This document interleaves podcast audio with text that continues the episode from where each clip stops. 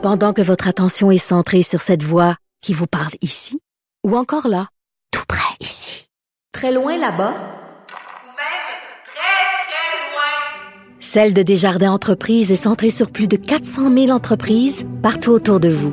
Depuis plus de 120 ans, nos équipes dédiées accompagnent les entrepreneurs d'ici à chaque étape pour qu'ils puissent rester centrés sur ce qui compte, la croissance de leur entreprise.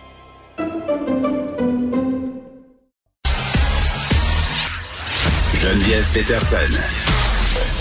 Elle est aussi passionnée quand elle parle de religion que de littérature. Elle saisit tous les enjeux et en parle ouvertement.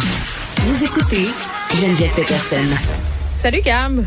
Salut. Bon, on n'est pas les seuls à connaître euh, des difficultés avec la main d'œuvre. En fin de semaine, je le disais, j'étais à Lens-Saint-Jean pour une petite vacance slash travail et c'était marqué partout.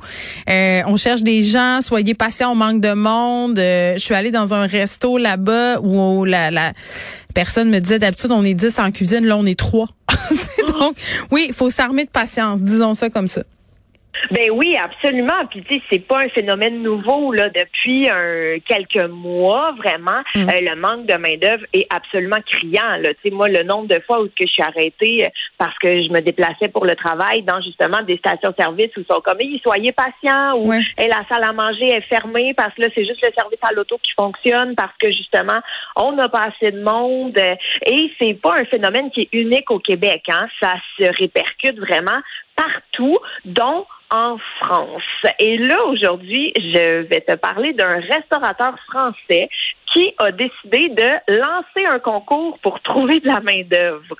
Bon, et c'est quoi ce... Parce qu'il est désespéré, c'est un, concours sur les médias sociaux, c'est quoi?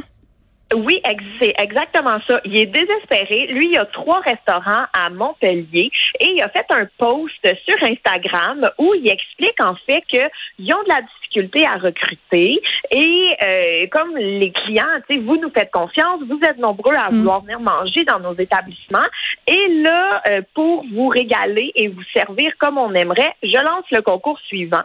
Il offre 1000 euros à la personne qui va lui recommander un chef avec une spécialité italienne qui sera engagé dans son restaurant.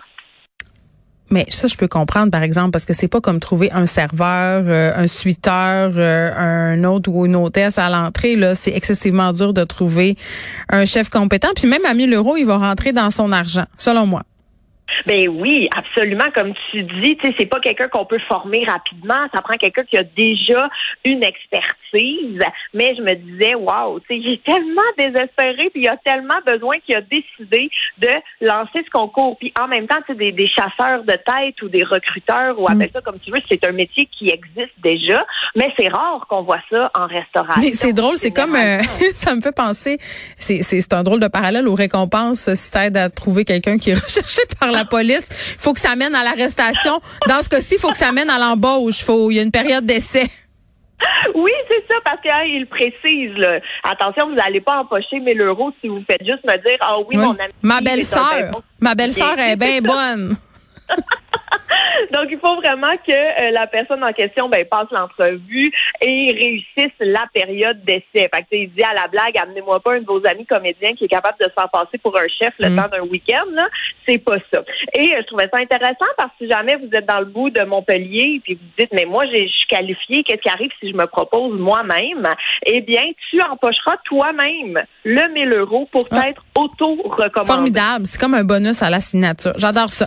Euh, Ben oui, puis je trouve que, en tout cas, mais excuse-moi, je t'ai coupé la parole, mais Non. je trouve que c'est vraiment euh, original et différent, tu sais, pour pallier à la pénurie. Puis en plus, je suis en train, là, avant même qu'on rentre en ondes, en train de lire un article sur les no-shows en entrevue.